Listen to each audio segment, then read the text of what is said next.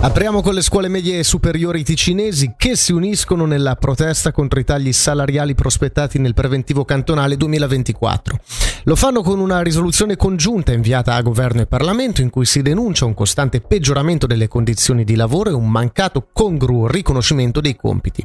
Sentiamo quali sono le rivendicazioni dal presidente del collegio docenti della commercio di Bellinzona, Andrea Moser. La situazione è grave, sono più di vent'anni durante i quali la classe magistrale del Canton Ticino ha subito dei tagli continui, nonostante le promesse reiterate che i tagli sarebbero finiti. Quest'anno il preventivo 2024 prevede il mancato riconoscimento del caro vita e contributi di solidarietà, sul quale bisogna stendere un velo pietoso perché non si riesce a capire per chi è questa solidarietà. Per lo Stato, insomma, non mi pare una cosa molto seria.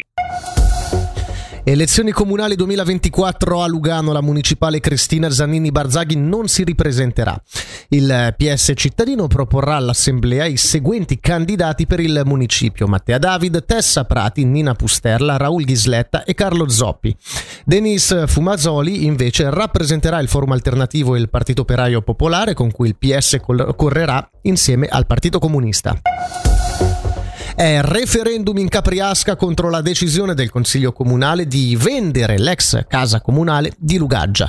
A lanciarlo è il gruppo Onda Rossa in collaborazione con Verdi e PAC. Serviranno circa 800 firme per portare la popolazione alle urne. Ora l'hockey, prima sconfitta del Lugano contro il Friborgo, i bianconeri si sono piegati in trasferta per tre reti a zero. Lambri dal canto suo è riuscito a imporsi sul Ginevra alla Gottardo Arena con un risultato finale di 2 a 0.